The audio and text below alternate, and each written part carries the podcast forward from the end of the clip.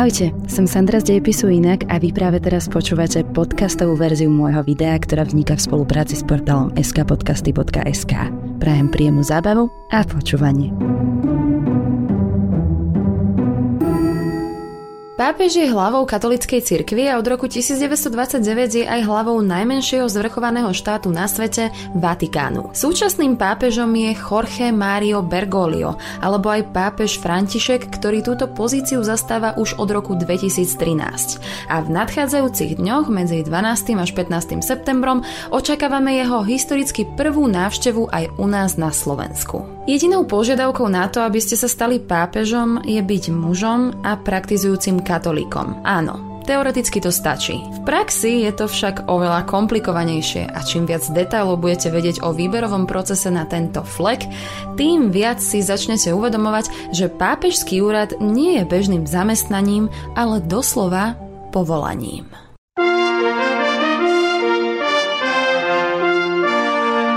No a ešte predtým, než začneme, rada by som vám odporúčila YouTube kanál Ekonomia ľudskou rečou, ktorý spravuje Martin Lindak a robí veľmi podobné videjka ako ja, akurát z oblasti ekonomie a financií. No a naposledy spracoval k téme katolíckej cirkvi videjko o tom, z čoho Vatikán vlastne žije, alebo inak povedané, kto to všetko platí. Takže keď dopozeráte, bežte si doplniť vedomosti k nemu, pretože myslím si, že je to otázka, ktorú sme si asi každý jedenkrát položili a nie som si istá, či vôbec všetci vieme, ako to je.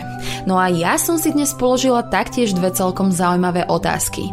Ako sa stať pápežom a prečo vlastne máme pápeža? Pápežom sa môže stať iba približne polovica celkovej populácie na Zemi, pretože na to, aby ste mohli slúžiť v tomto úrade, musíte byť mužom. Ďalej chcieť byť hlavou cirkvi, ku ktorej sa nehlásite, by asi nemalo veľký zmysel a preto druhou požiadavkou na toto pracovné miesto je, že musíte byť katolíkom.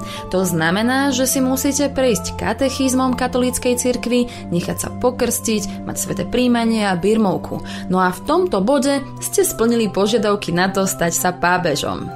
Technicky. Prakticky je to tak, že drvivá väčšina mužov, ktorých v minulosti zvolili za pápeža, zastávala ešte predtým funkciu kardinála. Posledný pápež, ktorý bol zvolený mimo kardinálskeho kolegia, bol pápež Urban VI a aj to bolo za veľmi zvláštnych podmienok a povedala by som, že tak trochu z keďže to bolo čerstvo po avignonskom zajatí pápežov a západná cirkev sa potom ocitla v schizme. Takže áno, je to také nepísané pravidlo, ale na to, aby ste sa stali pápežom, potrebujete byť najprv kardinálom. Totižto voľba pápeža bola vždy tak povediac internou záležitosťou a volili ho práve kardináli, takže je logické, že keď kardináli majú vybrať niekoho, nebude to Barzaký Fero, ktorý nevynechal ani jednu nedelnú omšu, ale jeden z nich. A ako sa z muža stane kardinál? Kardinálov nie je potrebné vysvedcovať a preto je znovu iba teoreticky možné, že by sa ním mohol stať ktokoľvek. V praxi však do funkcie kardinála biskupa vymenuje sám pápež. No, výnimka potvrdzuje pravidlo a napríklad svätý John Henry Newman nebol biskupom, bol iba kňazom, za kardinála ho v roku 1879 vymenoval priamo pápež Lev XIII. No, za normálnych okolností, ak chcete byť kardinálom, musíte začať od spodu a vyšplhať po celom hierarchii hierarchickom rebríčku katolíckej cirkvi. A začína sa tým, že muž, ktorý je slobodný, odhodlaný dodržiavať celý život celibát, sa prihlási do kňazského semináru alebo priamo na teologickú fakultu, kde získa dostatočné vedomosti katolíckej teológie a filozofie, stane sa diakonom a vysvetia ho za kňaza. Od tohto momentu vedie nejaký chrám alebo spolupracuje s iným kňazom, ktorý takýto chrám vedie a je zodpovedný za duchovné blaho svojho stáda. To znamená, že slúži svete omše, vykonáva spovede a sviatosti. Následne jeho ďalšie povýšenie na biskupa záleží čisto iba od jeho zásluh a od celkového dojmu, aký spraví. Biskup alebo aj hlavný kňaz celej diecézy riadi ostatných kňazov. Nefunguje to tak, že si kňaz kňaz jednoducho podá prihlášku na biskupa. Biskupy sú úzkou výberovou skupinou.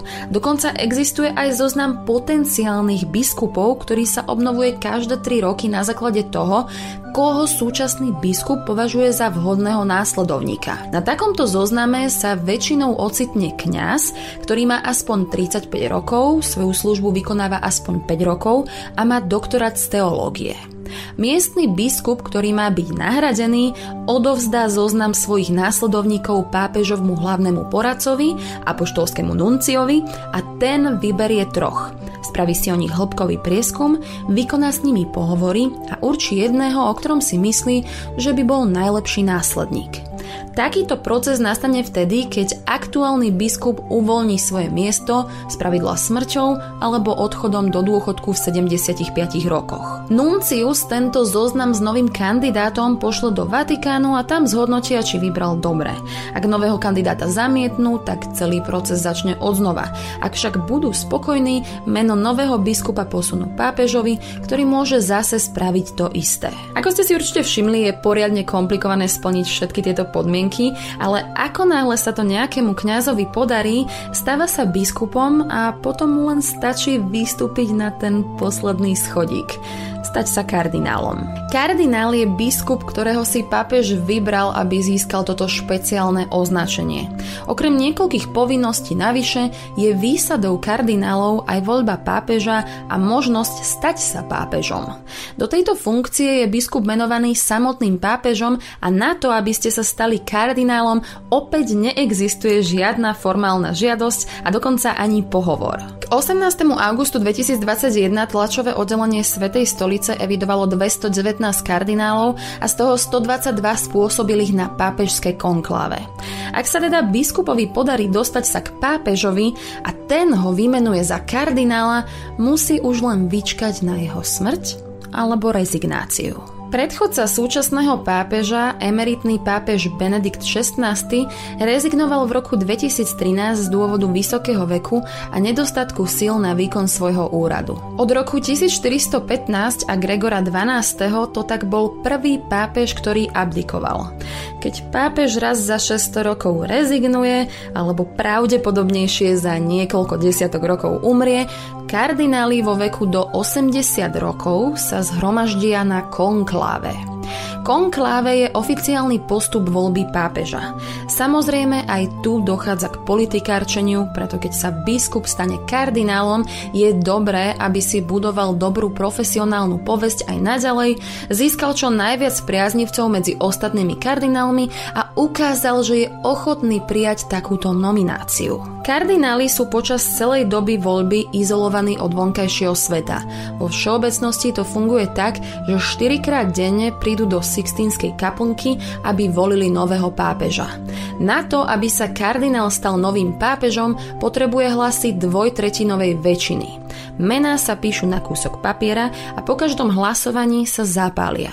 Ak je z kaplnky vidieť čierny dym, znamená to, že sa bude hlasovať znova. Ak biely, znamená to, že sa zvolil nový pápež. V súčasnosti tento proces hlasovania trvá približne 5 dní, ale rekord z roku 1268 sú až 3 roky. Išlo o pápežské konkláve po smrti Klementa IV. a odtedy bolo najdlhšie konkláve už iba v roku 1740, keď trvalo pol roka. Takže od dnes už možno lepšie budete chápať ten latinský výrok habemus papam, ktorý sa používa najmä vtedy, keď sa dojde k nejakému riešeniu, ktoré obvykle trvalo strašne dlhú dobu. Po zvolení si pápež vyberie svoje nové meno a dá o sebe vedieť svetu. No a prečo vlastne takýto úrad alebo povolanie vôbec existuje? Katolícka cirkev učí, že korene pápežstva môžeme nájsť už vo Svetom písme. Ježiš Kristus osobne vymenoval za svojho nástupcu jedného zo svojich najbližších učeníkov, apoštola Petra. Krátko po Ježišovej smrti sa svätý Peter zhostil svojej zodpovednosti, založil a vybudoval cirkev. Apoštoli na čele s Petrom ďalej preniesli svoju službu na nástupcov, ktorých dnes voláme biskupy. No a hlavou všetkých biskupov sa postupne stal rímsky biskup, čiže pápež. Pápežstvo je tak okrem Biblie ďalším zdrojom autority pre katolíkov a rovnako ako hľadajú úsmernenie v písme, hľadajú ho aj v pápežovom učení. Pápež je pre katolíkov dôležitý, pretože predstavuje priamu líniu v náväznosti na Ježiša a jeho učenie. V tomto zmysle vidia Ježiša v pápežstve sprítomneného.